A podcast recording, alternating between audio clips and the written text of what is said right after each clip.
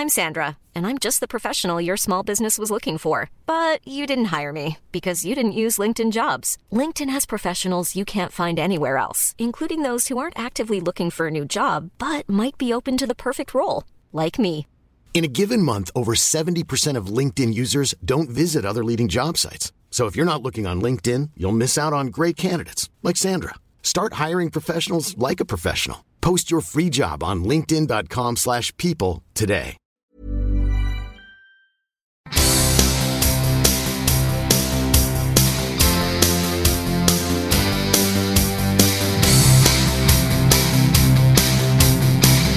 Motorsport magazine for the very best in motor racing. Welcome back, everybody, to the Motorsport Magazine podcast. And uh, it's a beautiful summer morning here in London. Hope it is where you are. Uh, this week, we have, this month I should say, we have with us one of the elder statesmen of Grand Prix motor racing, Mr. Patrick Head, who is approaching his fifth decade in the sport, which is something of a record, I believe, especially in a senior position. But he has just had the weekend from hell, I would imagine. Uh, two cars wrecked and a steering wheel thrown away in the Grand Prix of Monaco. So to have him here this week is exceptional for him to take that time. So thank you, Patrick. Um, can I just get the ball rolling by um, saying to you that actually, if you were inclined, you could do any damn thing you like with the rest of your life, but you still go racing. Why? Um, I'm not. I I enjoy it. It's. Um, I'm passionate about it, and uh, um, as many people would have noticed, uh, Williams have not been doing as well as they should have been uh, in recent years, and I think for both Frank Williams and I, uh, trying to steer Williams back into a stronger position is the strongest passion at the moment. How long's that going to take? This is a very good question because we've been we've been promising uh, uh, returns and uh, disappointed ourselves and people for quite some years. So uh, um, certainly when um, uh, we parted company with BMW um, and uh, at the same time as that, at the end of 2005 uh, it gave the opportunity for Hewlett Packard, uh, who were having their own problems, to depart and get out of the contract they had at the same time. Uh, and that put us in a very weak commercial position. And um, uh, I'm not saying that all of our weakness since then has been commercial, but it's certainly had uh, a big impact on our ability to compete against some other teams who at that time were spending six, seven, eight times our budget. The the ramp is slightly uh, less now, but it's still significant. How much is contemporary Formula One about the money? Is it all about the money mainly? No, I wouldn't say it's all about the money. I mean, when we when we uh, uh, were initially successful, going back into 1979 and 1980, our budget then was very much uh, less than the competitors who were initially ahead of us. So it's part of what one's got to do is to try and uh, um, compete against people with bigger budgets and try and spend it more efficiently. It's inevitably the case that if you've got a huge budget, your um, the return for each unit of money becomes less as the units bec- uh, as you've got more and more money, uh, and you have to start looking for your well, seeing differentiators which become smaller and smaller and smaller. So the thing is, if you have a smaller budget, you've got to try and overperform relative to it, uh, and we haven't unlocked that um, key in recent years. Before we get any closer to jo- George Osborne, um, maybe Nigel Roebuck would like to uh, have a chat with Patrick. Ah, have a chat with Patrick. Well, I haven't done that since last weekend, actually. Well, now's your, now's your chance, Nigel. um, uh, Well, you were in Monte Carlo, so the, tell me how how um, how you're getting on with Rubens, Patrick. Uh, very well. I mean, he's he's a well sorted out character, and uh, obviously in Formula One driver terms, although uh, Michael has returned and set new standards. Um, uh, for uh, not just performance but uh, age on the track. In fact, I, I, was asked to give a talk at the RAC about a few months ago, and having heard that Michael was returning, I thought I'd make a bit of a joke and say that uh, we were considering giving Nigel Mansell a call because he'd always told us he'd never retired, and it did get a good laugh, I have to say. I'm, I'm, very, I'm very glad it got a laugh. it would, of course, panic in the press room, but anyway. Yeah, yeah. but um, no, getting on very well with Rubens. Obviously, for all of us, uh, getting better results on the track would make um, things uh, better, but we're not shouting at, at does, each other. Does working with him remind you of working with any other driver from um, from the Williams history? Um, I think uh, it's a bloody good thing that. Uh, am I allowed to say that on a podcast? Yeah. It's a bloody good thing that uh, all, all, people are different, isn't yes, it? Really, yes, yes. I don't uh, make a habit of finding uh, great uh, similarity. He certainly seems to. I mean, you certainly know that he is. Uh, he doesn't talk about it in any way, but you know, it doesn't matter what problem. I mean, we have had quite a lot of problems in some of the practices um, with some engine things. Once or twice, a car thing, which has meant that we've been a couple of seconds off the pace. If you then give him the right equipment mm. for the next practice, bang, the time is there mm. absolutely straight away. Mm. He doesn't have to work down to a time. No, but then no. all the top drivers are like yeah. that. So, yeah. uh, I mean, if we if we were to give Rubens a a Red Bull, say, um, then uh, I'm sure he'd be right up there in amongst them. Yeah, well, I, I mean, did, did win a couple of races yeah. last year. Yeah, yeah, yeah. yeah. Um, and what, what's uh, Nico like? Is he as? I mean, everyone's saying he's the you know next best thing since sliced bread, but so obviously his luck hasn't really been on his side so far this year. Is he as good as we all think he is? Uh, I think he is. The it's it's an awful thing to put upon somebody, but then uh, but then he's done it by virtue of winning Euro Formula Three championships, GP Two championships in his first year. Um, so he's he's clearly uh, very good. I'd say that um, he's had a few offs and accidents that maybe he didn't need to have, and uh, a couple of times damaged his car in races. Uh, albeit that maybe the car should have been more robust. This is bits of bodywork underneath the car by jumping over curbs and things like that that uh, um, that has damaged his race performances. I think uh, at least, well, I think three of his race performances so far have been badly affected by aerodynamic damage that's been done to his car, either by him or by a, a neighbouring car in the first corner. Mm. Um, so I don't think we've seen anything like his um, potential yet. No, I'm still convinced he's going to be very good. What did you expect of Michael? Did you? Some people were saying, "Oh, he's going to come back and he's going to pick up right where he left off."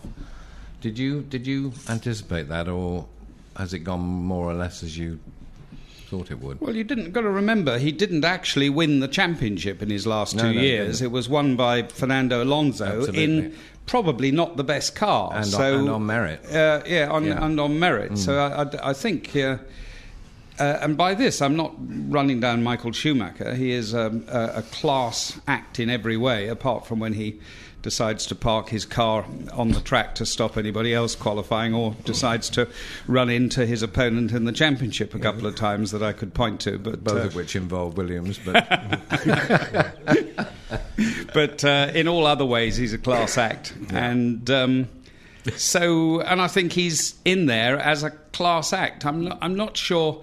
I think uh, I'm not saying he's not a fantastic driver. He is a fantastic driver, but part of his ability was to weld mm. and create a very strong team around him, starting with somebody like Jean Todt at the top, and then the yeah. Rory Byrnes, the Ross Brawns, sure. all of these people, which which pro- many of whom probably only went to Ferrari um, because Michael was there. Yeah. Um, yeah. So, uh, as with a lot of drivers, um, well, a lot of the very successful drivers, certainly drivers who repeat success. Um, a large part of that success was his handling of himself and the people around him outside the races rather than just what happened in the races themselves. And we've been uh, sort of writing all year about the, this generation of drivers probably being the best for, or probably since the mid '80s, I'd imagine. Um, would you agree with that? And and um, who have you been particularly impressed with this year so far? Well, I think this young chap, Mark Webber's pretty good, actually. but, uh, we've got an eye on him. yeah. I mean, there's been a lot of surprise about Mark's performances, but uh, were you surprised? Do you think he's he's No, d- he's he's always been quick. Uh, He's always been very quick and very determined. Uh, I think you know I'm not saying anything derogatory at all about him because it was the case when he went to Red Bull. When he was with us, he was always very quick, but quite often in races he used to make the odd mistake uh, and go off the track. Um, maybe that was indicative that he was driving the car a bit faster than it was capable of going, but he used to make regular mistakes in the race. Um, when he was with Nick Heidfeld, Nick always seemed to choose the best way through the first corner, and Mark somehow always used to end up with a car that spun in front of him. So, um, and then you've got to remember, it goes back. You remember everybody was saying on Mark Webber's luck. You know, it Yeah, seemed yeah, to be absolutely. that somehow. Yeah. It, it, you know, he always seemed to choose the wrong place on the track Mm. to be involved in things, and I think anybody historically looking at it could say that some of the mistakes in the races um, continued into his first year at, at Red Bull. Um, but He- he- as we noted at the time, I think early into his uh, second year with Red Bull, Sam Michael and I were saying, have you noticed that Mark is not making those mistakes again? And that's part of the thing to admire with a sportsman, isn't Yeah. it? Uh, wh- when, if he's got weaknesses, that he recognises them and sorts them out. Yeah. Also, yeah. his Patrick, his mental strength must be exceptional because when you think about the time that v- Vettel passed him into turn one, when when Mark was on pole, and he's just recovered. I think we're talking about Malaysia, aren't we? Malaysia. Yeah. Yeah. Yeah. Yeah. We are. Yeah. Uh, you know, to recover from that and put it behind him, and I think you're no, I think you're You expect- sort of assuming uh, a, an extreme level of fragility, and uh, no, I mean, I think drivers have a great habit. Um, you know, anything that goes wrong is always somebody else's fault. Um, you know, witness the likes of lovely bloke Juan Pablo Montoya, or even our dear friend Nigel. Um, uh, you know, they, they they do have the ability to clean the slate, even if it was their mistake.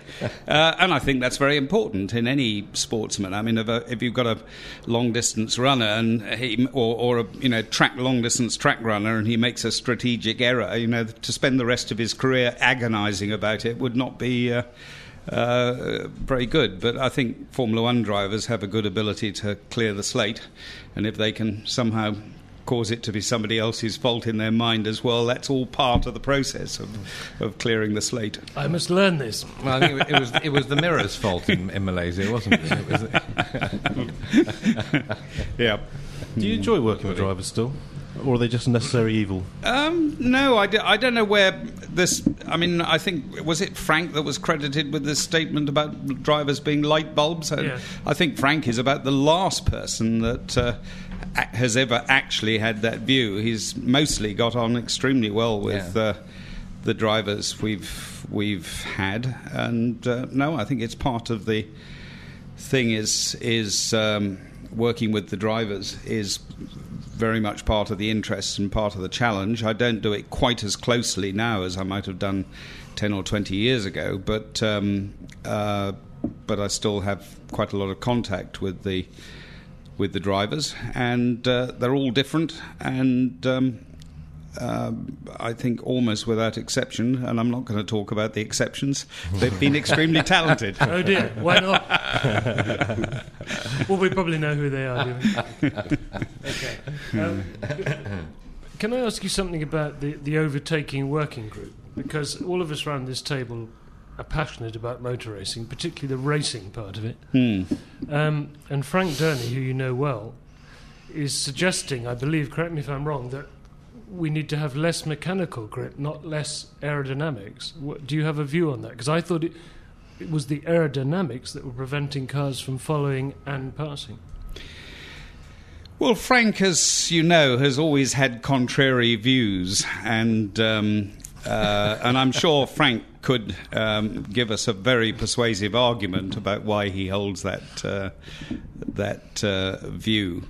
Uh, but you raised it first of all about the overtaking working group. Yeah. Um, I think uh, it's quite clear that the brief that was given to the overtaking working group by the FIA to reduce downforce by 50% and to improve uh, the ability of one car to overtake another. Now, whether those two are connected is neither here nor there, but they gave those two uh, uh, instructions to the overtaking working group, and quite clearly, um, probably neither was achieved. Certainly, the 50% reduction of downforce wasn't.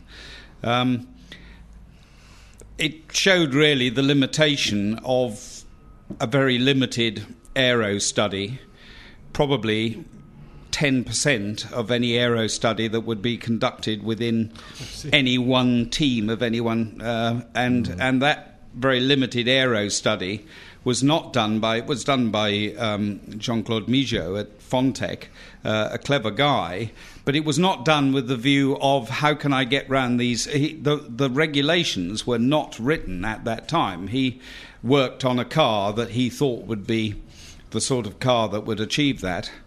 Um, and then I think the big.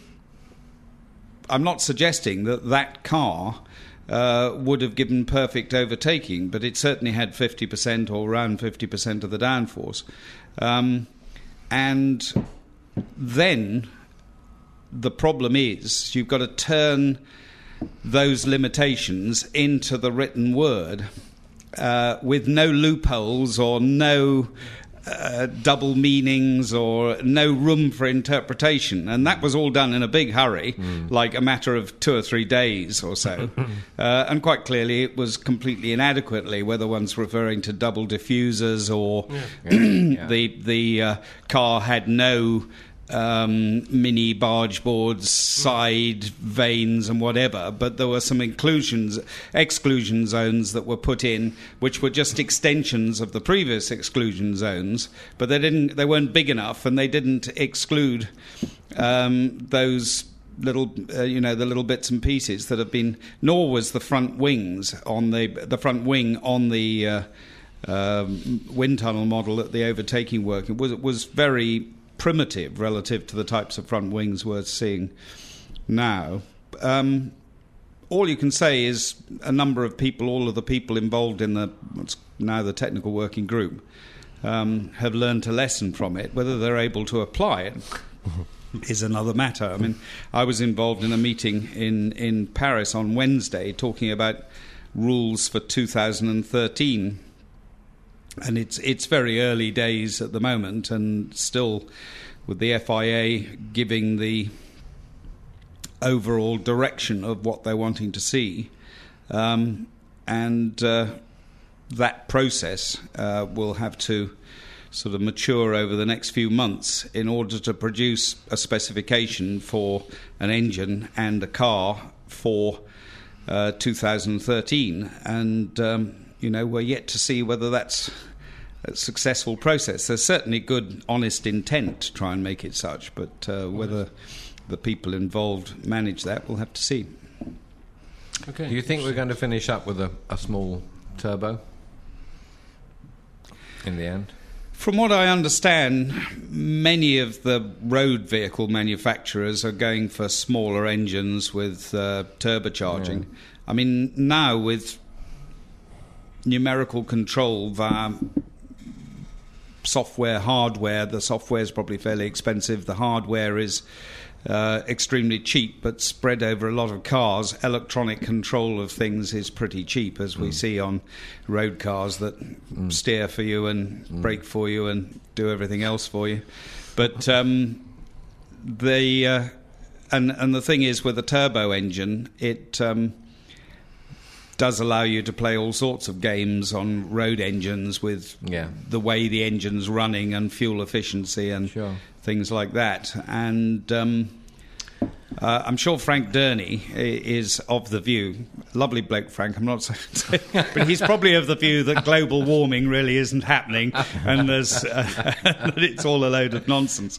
Uh, and I know there's quite a big um, uh, group of people, particularly in the States, that uh, think that climate change is just uh, just a cycle completely unaffected by the internal combustion engine. Um, but um, uh, anyway, at the moment, it's all the rage. So uh, inevitably, uh, Formula One is is going to go in that direction. The thing that I think is very important um, is that the I don't know what was it George Bush in his shock and awe or something. I mean, there's a certain amount of when you see a Formula One car or or 24 Formula One cars going around Monaco, there's a certain amount of shock and awe, There- there is. and I think that element has Yeah. got to be rent- maintained. Absolutely. Yeah, yeah. Mm. Absolutely. Crucial. Just yeah, yeah. Strange though, isn't it? I mean, you remember in the, I mean, in the late '80s when the the um, normally aspirated F1 came back. I mean, at the Yeah. time it was all oh well turbos, turbos. I mean, Yeah. you know, they're passe. They've had their day. You Yeah. know, we've got to get back to real the real world Yeah, again. yeah. And now here we are. 20 I think anybody who who on. happened to be at uh, Barcelona and heard the GP3 cars going around the track, if, if that's the way the 2013 uh, Formula One car is going to sound, then I think we'll be all going off and watching golf or something. Sorry, golfers. well, actually, actually, even better than that is a live camera in a nesting box. Actually, Yeah. Oh, right. Yeah. Okay. extremely watchable television. Try it. Yeah. Um, okay, because obviously the, this being Motorsport magazine, uh, the oldest, the best, the original magazine, uh, many of our readers and listeners are interested in a bit of history, and uh, I'd like to take you back to Carlos Reutemann for a moment. Um, a lot of our readers are interested in that whole dynamic there between Jones and Reutemann, and Reutemann's unaccountable failure to win the world title. Can, if you can you cast your mind back to the guy that he was? Because I mean, talk he was so different. I mean, talk about chalk and cheese. Those two. I'm. A, it must have been. It must have been an, an interesting time for you and Frank. Well, I think for Patrick, the, the, the first problem is going to be remembering anything Alan said about Carlos that he can now repeat. well, okay. well, yes, yes, but with modern technology, we can we can take out some words. Yeah. Well, I have to say, apart from, um, I think after the Brazil affair, uh, um, I think Alan did. I think the blokes uh, a blank was, uh, and the the blank was four letters. Yeah. Uh, and that was he never. I mean, Alan was not a small-minded person, and once he decided he didn't like somebody, that was it. That's right. but he didn't spend the rest of the season No, repeating no, that no. statement. Uh, he just uh, treated him. I don't think they ever exchanged another word. um, but uh, Carlos was a remarkable person, and I'm sure still is. I see uh, in Autosport last week that it said that he's not going to run for the presidency of of um, Argentina and stay as a, a senator. But he is a, a, a remarkable person, and. Uh, certainly, as you say, his contrast to Alan. I mean, if Alan was out on the track, he was on it. It was he was you know if he was on the track, uh, the, the lap time the car was doing was the limit of what that car could do. Um, and whereas Carlos, he would. I remember one time in Monaco, 1980. I think the year he won it. Um, the poor Neil Oatley. Well, I say poor Neil Oatley. Neil and Carlos. Neil Oatley, who now works for McLaren, senior designer at McLaren. Um, the um, he was running Carlos, and uh, out on the track, Alan was pounding round, setting fastest laps after fastest laps, and Carlos was going round like 12, 14 seconds off the pace and coming past the pits, going, "Mm," droning past the pits. And I went down and gave Neil an earful saying, What the F's your driver doing? Tell him to get on with it. Uh, I don't think we had anything than, than hard coupled radios in the pits or something. But, um, and Carlos went on doing this the whole time. And we didn't have telemetry or onboard data recording. So um, he was he was sort of right down the bottom. He wasn't just at the bottom. He was like sort of eight seconds off the bottom of the times, and uh, this went through the whole of uh, the first practice and the whole of the second practice. Um, and uh, well, after the second practice, I said, Carlos, what is going on? He said, Aye, Patrick, don't worry. It's okay, you know, whatever. I'm happy, uh, whatever. So I thought, well, I'll let him and Neil carry on working. anyway, he did the same thing in P3 on Saturday morning. Uh, I, d- I think in those days, times in the afternoon and in the morning counted. So probably on the Thursday, he probably did do a time in the afternoon, but I don't think it was especially quick. And then on uh, Saturday morning, he was doing the same thing, going slow. Saturday afternoon, five minutes into the session, out goes Carlos, bang, one lap pole position, just like that. And he was putting it all together. He was doing bits of the track Yeah. hard. Yeah. Uh, and then slowing down, doing another bit of the track hard, Yeah. and coming in and getting the car s- set with Neil. He would go out and just go out, come in, go out, come in, not do complete laps and Mm. things, but bang, out straight. And Carlos was a very. He saw driving a Formula One car and the whole process of the Grand Prix weekend as a sort of art form. And it only gave him any pleasure if it was perfect. Mm. Oh, yeah. If it wasn't perfect, he didn't want to play. No, no, Um, no, and the problem is, he couldn't get it perfect No. enough times. But when things were perfect, he was brilliant, absolutely brilliant, outstanding in He- his well, time. he had. I thought he had. A, Yeah. It was one of those freakish talents. Yeah. There was a in in in. Do you remember Monza in '81 when it was all turbo, turbo, turbo? And Carlos qualified second, and I thought that was by a long way the lap of the season. I mean, Yeah. It was an extraordinary time, and, and and and Alan actually couldn't get near it. Yeah. In fact, man, Yeah. he did have a broken finger. Now I think about it. didn't? Well, and that actually so is. After the that is altercation actually quite a good High story. yes. Why don't you? Not tell sure it? that I could tell it. But Yes, no, well, can. actually, there's nothing uh, too naughty in it. But um, um, I think that this, yeah, that was uh, Monza 80, probably, or. Uh, yeah, uh, probably Monza 80 anyway. Um, now, we turned up on Thursday at the airport, Terminal 2, for an Alitalia flight. And uh, in those days, there were no or private aeroplanes or whatever. And Alan turned up uh, in the queue. Um, and he was looking very stiff and sort of, you know, when he turned his head, his whole body turned.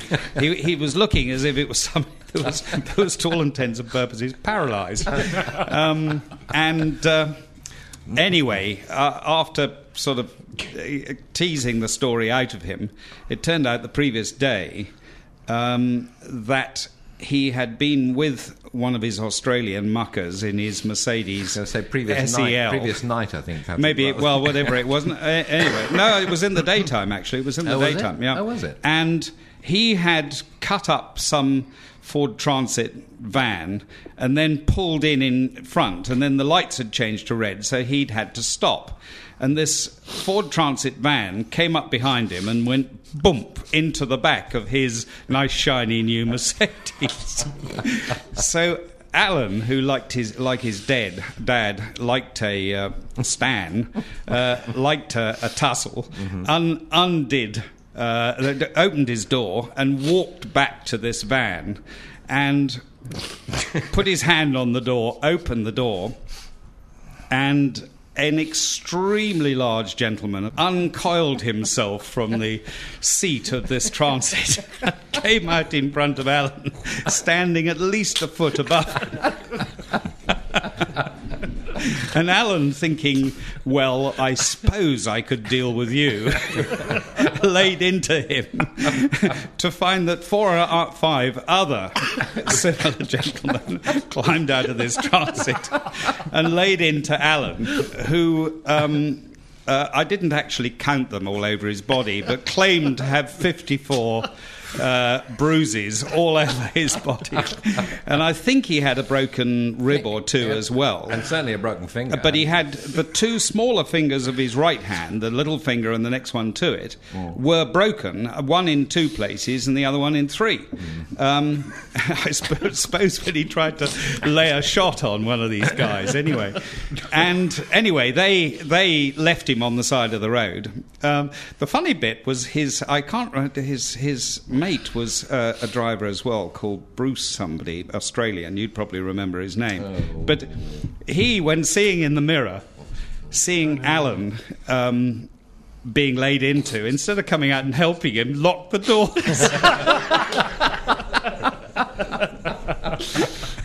so once this tranny had driven off, the, the mate, so called, came out of the car, lifted Alan into the passenger seat, and drove him home.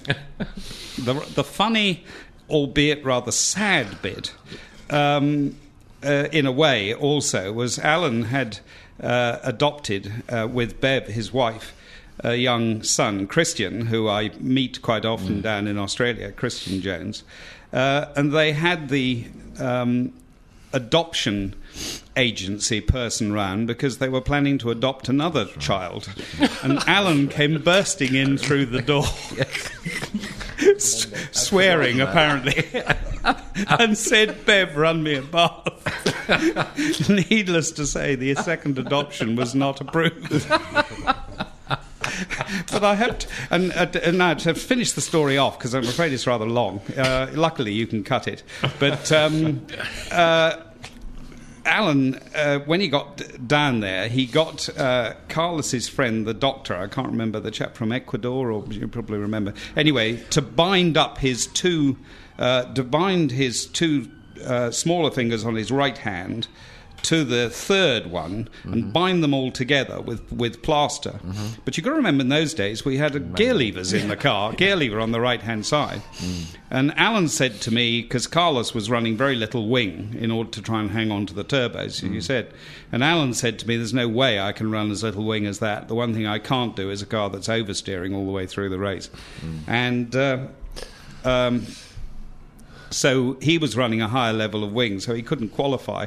The lucky thing for Alan is it started sprinkling with rain just after the start of the race. So he actually finished second in the race, And Carlos and, and, and was and was very close up behind Jabouille at the end of the race. Yeah. He was closing on him quite uh, rapidly. But this was typical Alan with a couple of broken ribs, two broken fingers, nothing, nothing slowed him down. anyway, rather a long story. But, In fact, the uh, other thing about that weekend. But Patrick, rather typical. I have to say, racing with Alan Jones was not maybe quite as colourful of that at every race, but it was that sort of. At its moment. It was that. Sort. Well, it was also that same weekend. I remember Yeah. Frank telling me, not only does he show up Yeah. looking as though he's just been through a war, but he also says, "Oh, and by the way, Frank, uh, I'm stopping." Yes. And, then, Yeah, and, yeah. and Frank couldn't believe that. This is September. Yeah. yeah. Yeah. You know, who the hell do I get now? Yeah, You know, yeah. it was. Yeah, Yeah. yeah. And he's And of course, it turned out, that was because of circumstance. That We was got when you got Keke. yeah. Yeah. absolutely. Yeah. Yeah, Yeah. yeah. Anyway, let's get back to the present. yeah. Even if it is less fun. they, they, I tell you what, they don't make them like that I'm Sandra, and I'm just the professional your small business was looking for. But you didn't hire me because you didn't use LinkedIn jobs. LinkedIn has professionals you can't find anywhere else, including those who aren't actively looking for a new job but might be open to the perfect role, like me.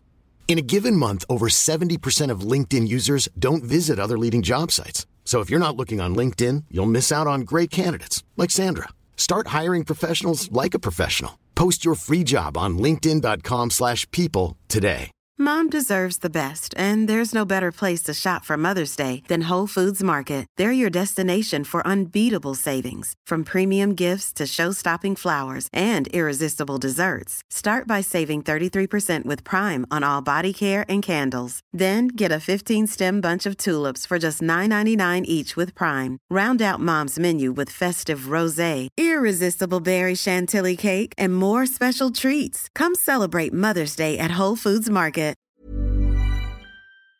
Anymore. Yeah, well, I have to say, these drivers, I'm sure they get up to all sorts of uh, shenanigans, but they've got sort of managers and things like that, so they're much more professional at uh, keeping their uh, any misbehaviour they might get up to, keeping it under wraps.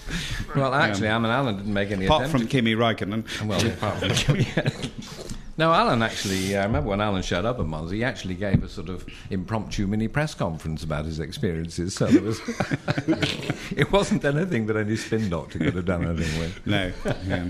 Hmm. It's a bit of a, it's a bit of a struggle to get back to the present day after a, a really cracking story like that, I must say. Hmm. But anyway, but I did want to ask you something, which I hope you won't find too boring. But that is, bearing in mind how long you've now been in this profession, and that you are an engineer, I'm fascinated to know a little bit about the the modern era. Let's say the, the last few years is all about computers. It's all about software. It's all about electronics. It's all about aerodynamics. That, I mean, that's quite a learning curve. Was it or wasn't it for for someone who is you know a sort of properly grounded, qualified engineer in, in engineering, if you like, rather than software and electronics and. Um, yeah, I mean, uh, certainly you don't have to know the detail of the code for the software, but if you understand the protocol and the the um, precision of the order of what's being done, then it's enough as long as you've got a good good software guy that works for you. Sure. Um, Sure. And uh, certainly in the when we were doing things like um, semi-automatic gearboxes, which certainly um, John Barnard, uh, I'm sure with assistance from a lot of other engineers at Ferrari, he did the first semi-auto gearbox, but it was um, automating. Uh, it was a fantastic technical achievement, but it was automating what we used to be called three rail boxes, i.e., separate rails for each um, selector, whereas we had previously uh, looked at the idea of doing a sequential gearbox using a barrel like a motorcycle.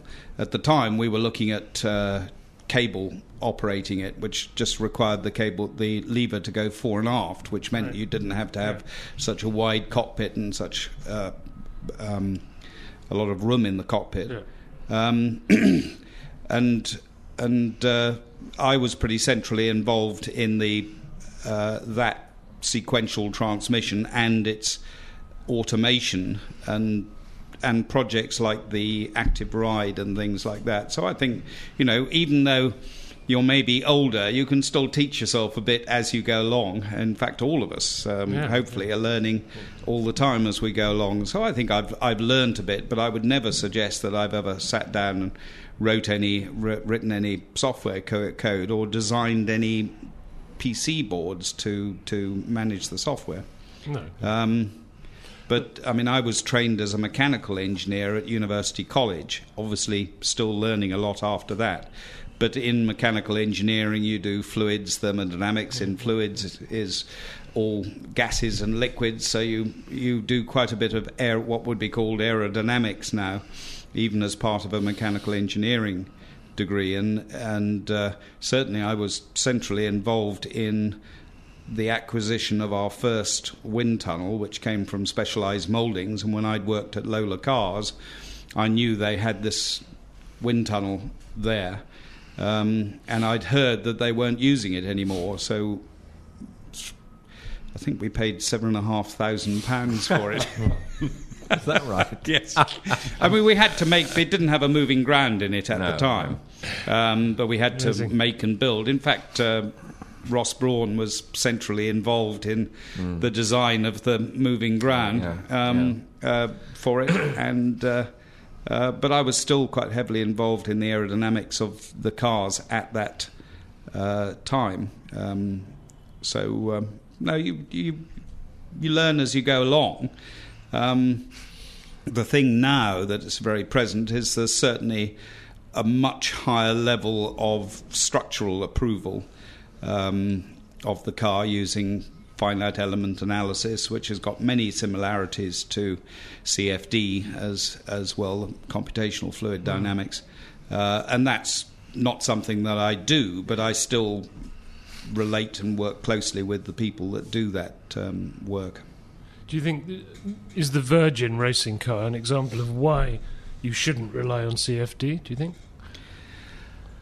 Ooh, sensitive subject there. The um, it's this one's got to be jolly careful talking to people that might call themselves journalists. I think, and I, when I don't say that, well, you I don't count say, me out. I don't say that in a detrimental way, but I, I, I know one's got to be jolly careful because the last Autosports uh, evening in last December, or November, December or something, I sat at a table where Mark Hughes from Autosport was sitting, and he said to me, uh, "What do you think about Virgin?" Uh, only using CFD. And I said, well, it's quite an interesting step. Uh, and obviously, we're spending quite a lot of money on wind tunnels and model parts, but also CFD. But I said, if he, if they come out and have a totally competitive, totally successful car, um, then we'll obviously have to review the proportion we spend on it, and maybe we'll make changes. Um, three weeks later, or some weeks later, there was the launch of Virgin rather than the car, and, there, and Nick Wirth was there.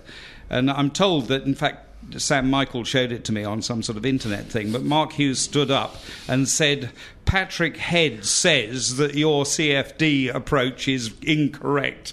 So Nick Wirth, Nick Wirth rose to the bait and, and said well, so something along the lines of Patrick Head doesn't know what he's talking about and is wasting. So I've sort of been hooked into a corner, polarized corner, through, uh, not that it worries me at all, but, um, but, uh, uh, but no, CFD is a very powerful tool. Um, I was involved with the design of the Formula 2 car for Jonathan Palmer, and that the design of that uh, was only supported by a CFD study and pretty much hit its marks in terms of performance and um, Yeah. balance and cooling and that sort of thing, uh, right from from the the off. Um, we're at, certainly at a stage at the moment. I, I don't know anything about uh, Nick Wirth CFD, but they, he'll be using a, a a product, a commercially available product like Fluent or um, CD Star or, or um,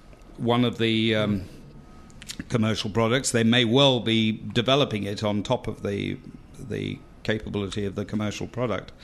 Um, uh, and I'm sure he's got very large computing powers supporting it. Um, for us, we still decide that we want to integrate CFD and experimental aerodynamics. For them, they're happy to use only CFD. Um, probably take another couple of years whether one sees whether that in itself is a, an adequate route. How how tough is it for for those new teams coming in cold and uh, trying to compete in Formula One? I mean, there's a lot of people saying about their lap times are so far off, but that's got to be expected at this stage, isn't it?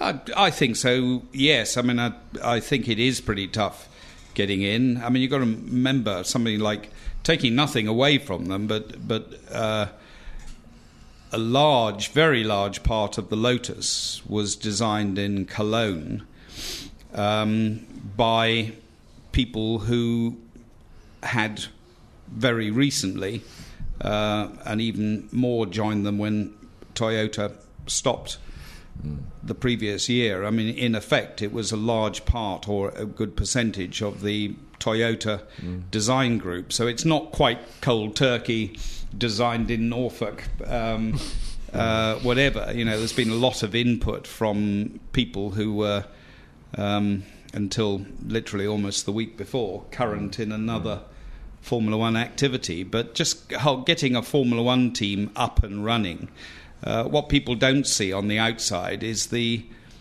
extraordinary logistics and the huge energy that goes into the logistics. I mean, I can give as an example. Uh, here are we at um, Monaco.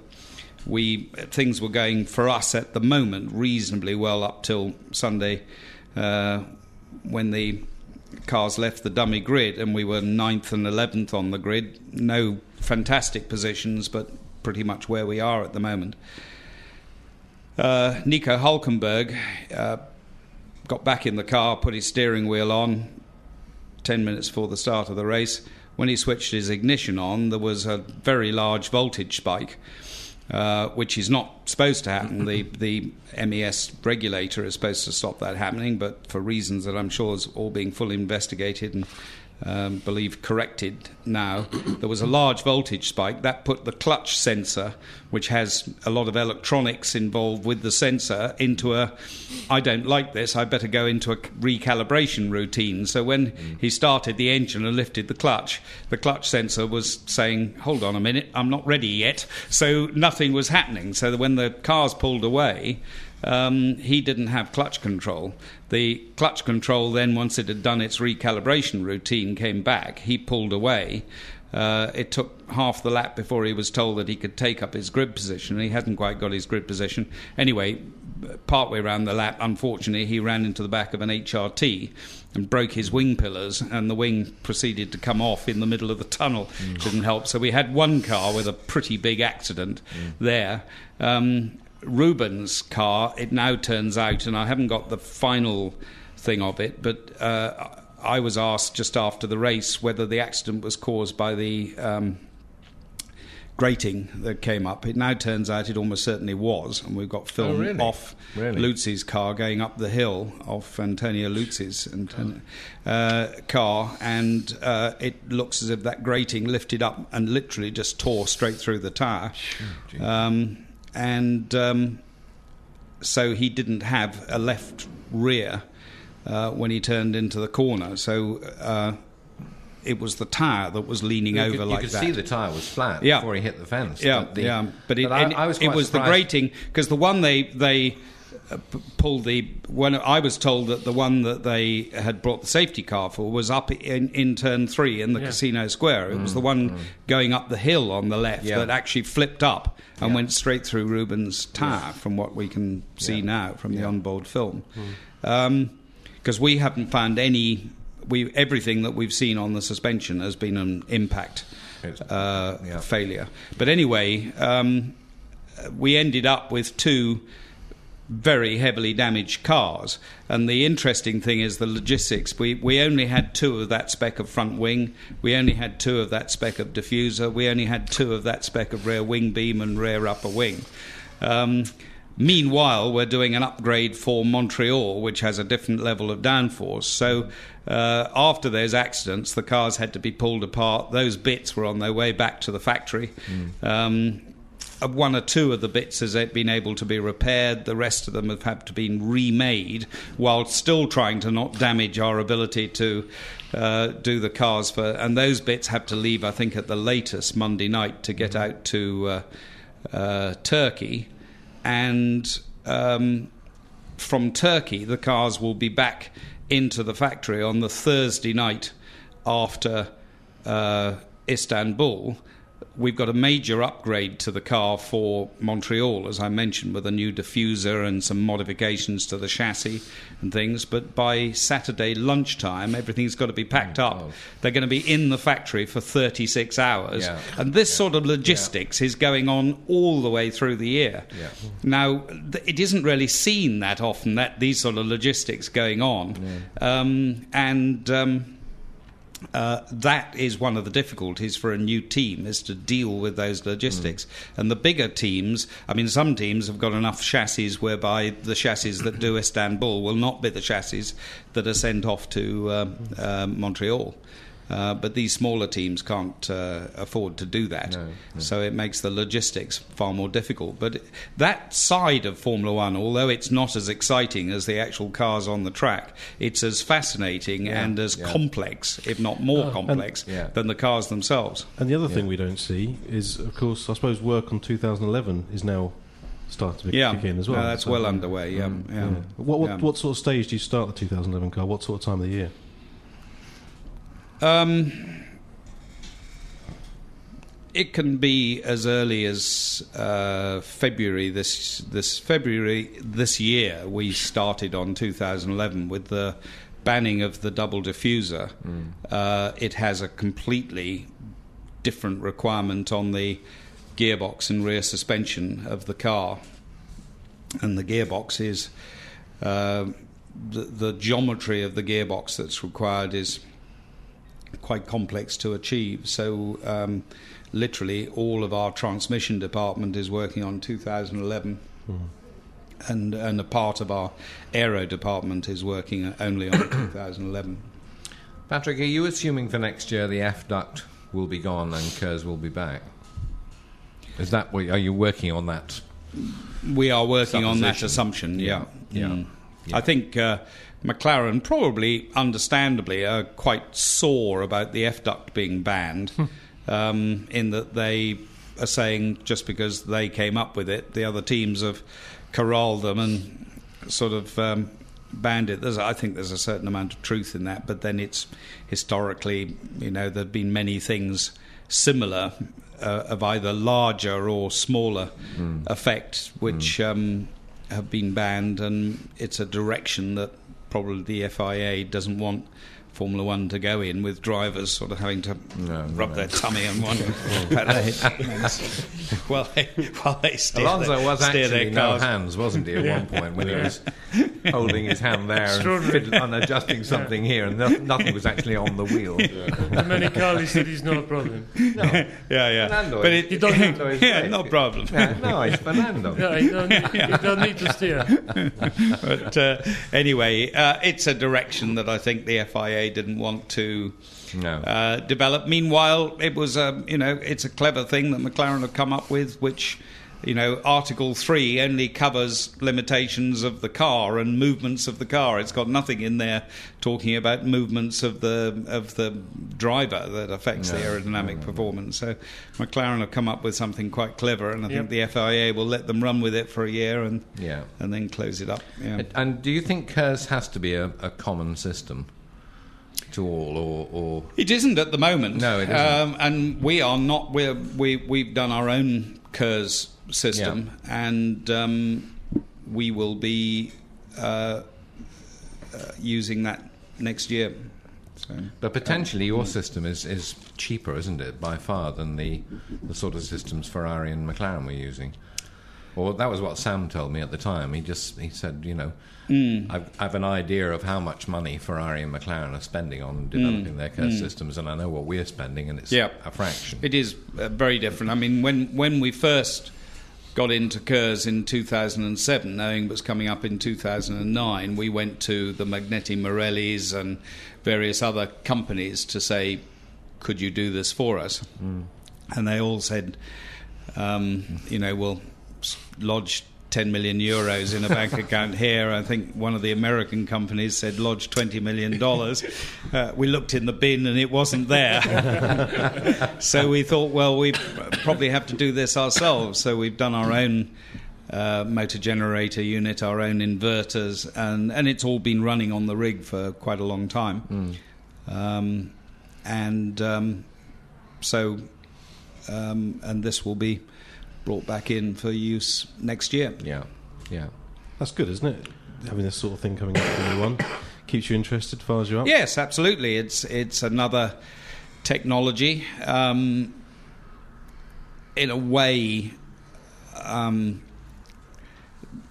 there are a lot of people uh, who probably, understandably, don't think that it should be part of Formula One, but. Um, uh, there's no doubt about it. Developing technical activities in Formula One brings a, a great focus to things. In fact, developing things in motorsport, and uh, I must do a little bit of advertising in, in saying that our what's called Williams Hybrid Power, which is the exploitation of high-speed flywheel technology, we've been doing a project with Porsche, uh, and it's it's Porsche's system, but the storage uh, element is only a flywheel. There are no batteries, and this is in their uh, GT3R hybrid, and it did race last weekend at Nurburgring, and I think from it started three o'clock in the afternoon and finished three o'clock on Sunday, and until from ten o'clock on Saturday evening till about 120 or something on Sunday, the car was in the lead and um, uh, would have caused a bit of an upset. But uh, the the engine shut down, the main engine shut down. Uh, but the hybrid system was working fine, and they seemed pretty keen on it. So uh, This is a, it's this got its place. It's absolutely riveting, this stuff, isn't it? Because it is the future. It has to be the future. And uh, Williams is very. Am I right? I mean, you're getting more involved. What do we call it? Outside, straight Formula One racing. Well, because we identified the flywheel technology as being suitable for Formula One uh, in 2007, we ended up being the main customer for what was then AHP, Automotive Hybrid Power. Um, and we ended up being almost their sole um, income. So, in the process of that, it became Williams Hybrid Power and moved to a site within our facility. Uh, it actually is a, it's run commercially as a completely independent company, um, and uh, you know one can see the Formula One buffs sort of reaching their hand up for yawning, but uh, No, no, uh, it, no, it's got it's got great application in uh, buses, trams, uh, inner city railways, and in some automotive applications. And I think the sort of relative success of the system. Is I mean it's quite a high powered system 120 kilowatts with about 160 horsepower in the uh, in the uh, Porsche GT3 um, that could well find its way into Le Mans racing as well that type of that type of um, um, thing. So it is a it's an independent uh, company whose accounts are done completely separate from Williams. Um, for various reasons to do with refueling. Um, now that we're not refueling, uh, the the position for the flywheel in our uh, 2009 car was rather oddly right in the middle of the fuel tank.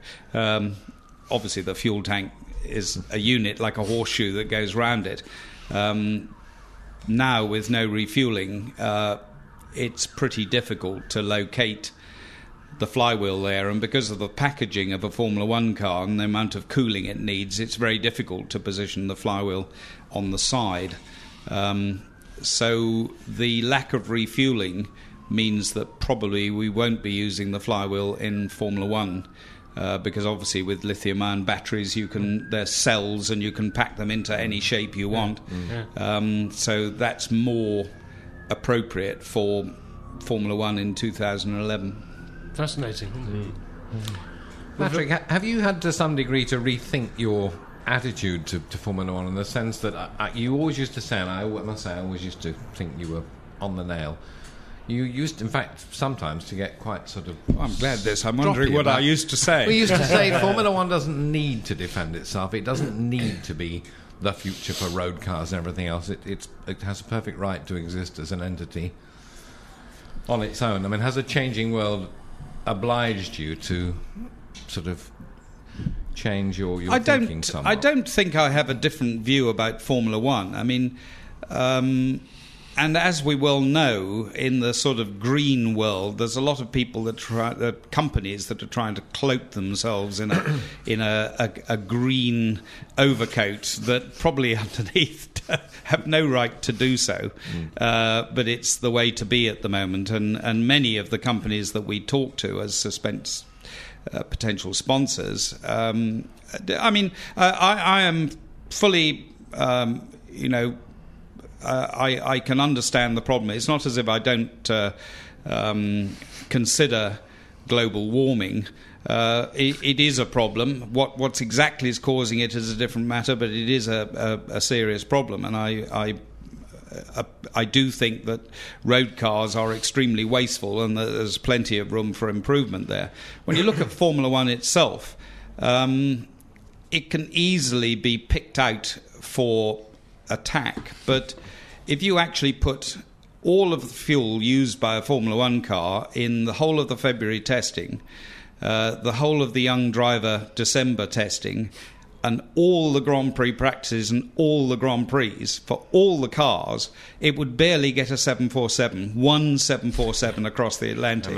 Uh, and if you put the many, many thousands of 747 flights, I'm sure quite a lot of them are actually empty. Yes, as, Sam said, yes, sure. In yeah. just repositioning the planes Yeah, and yeah, getting them back yeah, where they yeah, want them yeah, to be. yeah. So to point a finger at Formula One as an activity which does damage to the world, It's an easy is target, isn't it? Is is uh, but it's completely and utterly inappropriate. Yeah. Um, uh, as we well know, when the British Grand Prix comes along, the major part of the damage in terms of global warming will be done by the cars that turn up for the spectators. In which case, you might just as easily criticise a horse race or a hockey match or a rugby match or or whatever. Yeah. Um, uh, there's an awful lot of hypocrisy uh, involved in the world of global warming. Meanwhile, that doesn't take away from the fact that it is a problem. And when you come to road vehicles, I'm fully in support of all these pressures to get the grams of CO2 per kilometre down. Mm-hmm. If Formula One, by its focus on technology and the speed of which things happen, can contribute to that happening faster, then then fine. But when mm. people attack Formula One individually as an mm. activity that contributes to global warming, then I think they're talking an awful lot of tosh. Good defence, if I may say so. Good, solid defence. Liked it. Um, No swearing, though. No swearing. sadly, we're running out of time. Um, I I personally could sit here a lot longer, but anyway. Um, one last question round the table for Patrick Head before we go. I mean, obviously, it's still pretty early in the season, but if you had to put money on one, one driver and team for this, this year's championship, who would it be?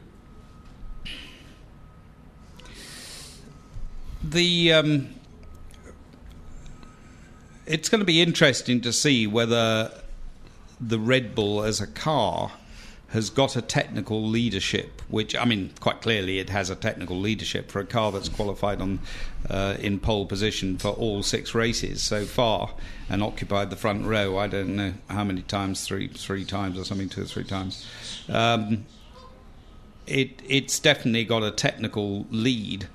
Whether that technical lead can be equalled or overcome during the season, uh, I don't know. I mean, I know the upgrades that we've got, uh, and I'm sure Ferrari and uh, Mercedes and McLaren have got. I mean, major upgrades coming to their car during the year. Um, but if you look at it as it is now, you'd have to say that Red Bull have got a technical lead, that it's difficult to think of the champion coming from other than their two drivers. Um, Mark Webber's on a sweet run for the last two races. He's a pretty tough character. Um, quite likely he's going to keep that going. But I don't think Sebastian Vettel's a pushover. Uh, and uh, I see lots of magazines who were lauding him. A while ago are now sort of saying, you know, almost Red Bull are going to be looking around for a new driver, or you know, maybe not quite that far. But uh, Formula One is certainly uh, one of the activities that you can go from hero to zero very, very quickly.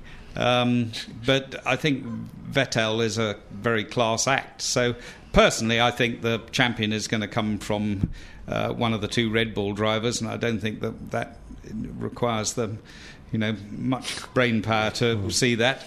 Um, could be wrong, but that's that's the way it looks at the moment.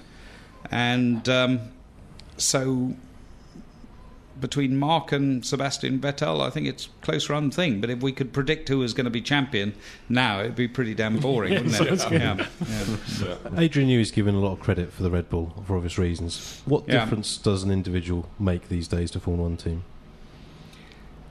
I'm sure. Um, I, I have no doubt that Adrian is the principal architect of the car. Um, but having worked with Adrian for seven or eight years at Williams, there's no way Adrian would have been getting in and solving all the detailed design. Once he said, uh, "Okay, I want a pull rod suspension and a and tuck it all in there. He would have left other people. I mean, for sure, he will have had a look at how they're getting on and and decided. I mean, Adrian is not just an aerodynamicist; he's got a good. Um, general knowledge of race cars, but he wouldn't have got involved in solving the detailed problems of that. So I think uh, a lot of credit, I would assume, uh, should go to Christian Horner because I think, as McLaren fan, taking nothing away from Adrian, but if you actually look rawly at Adrian's time at McLaren, um, relative to his capability, it wasn't really that successful beyond the 98, 99, a lot of which, I mean, the car was good. Uh, I, w- I certainly would not want to take nothing away from Adrian, but they had a massive advantage with that Bridgestone tyre in uh, uh, 98, 99. Um, and when Goodyear was struggling to keep up, and then of course Michelin came in the early days. But through the sort of early 2000s, I, I don't think, um, you know, they didn't win another championship to win 2000. They were they were competitive in seven and eight, no doubt about it. But there were some quite lean years when McLaren was there, and uh, when uh, Adrian was there at McLaren. So the the thing is to uh, integrate Adrian's undoubted talent into a team is not necessarily easy, and I wouldn't say McLaren found the way to do it all the time that he was there. Um, but certainly, uh, Red Bull have done it successfully, and one has to put a lot of the credit for that down to Christian Horner to manage to build a team where you use the special talent of Adrian Newey, but build all the other people and keep them happy because I'm sure there's quite a few people there who are not necessarily that happy when they see all of the credit Go pretty much Adrian. 100% put down to Adrian on the um, uh, you know, so so Christian Horner has got to keep them happy as well while while they work in this environment where it's all put to Adrian's door. Okay. Thank you very much. Meanwhile, much. we'd be very happy to have him back at Williams. well, that, that, I, that was going to be my last question, but it's sort of yeah. Hmm. okay. Do you? Uh, I'm going to ask you whether you do you feel, in retrospect, you should have tried harder to keep him? No. Um, I think at the time he was being offered a situation and financial reward that we were unable to compete with. And the one thing in Formula One and many other activities as you don't look backwards. Sure. Yeah. You do like um, things to be good value for money, though. Maybe Michael Schumacher will be on a cut price deal within the next couple of years. No, I think we'll go for Nigel. Oh, Nigel's arrived. Bring That's back, bring back the good times. Well, I think this I is, this is this is probably a very good moment to go, isn't it? okay, well we'll see you next month. And uh, very sorry we didn't get round to all your questions that you sent in to us. Just not possible today, but I hope you enjoyed it. Bye. Motorsport magazine for the very best in motor racing.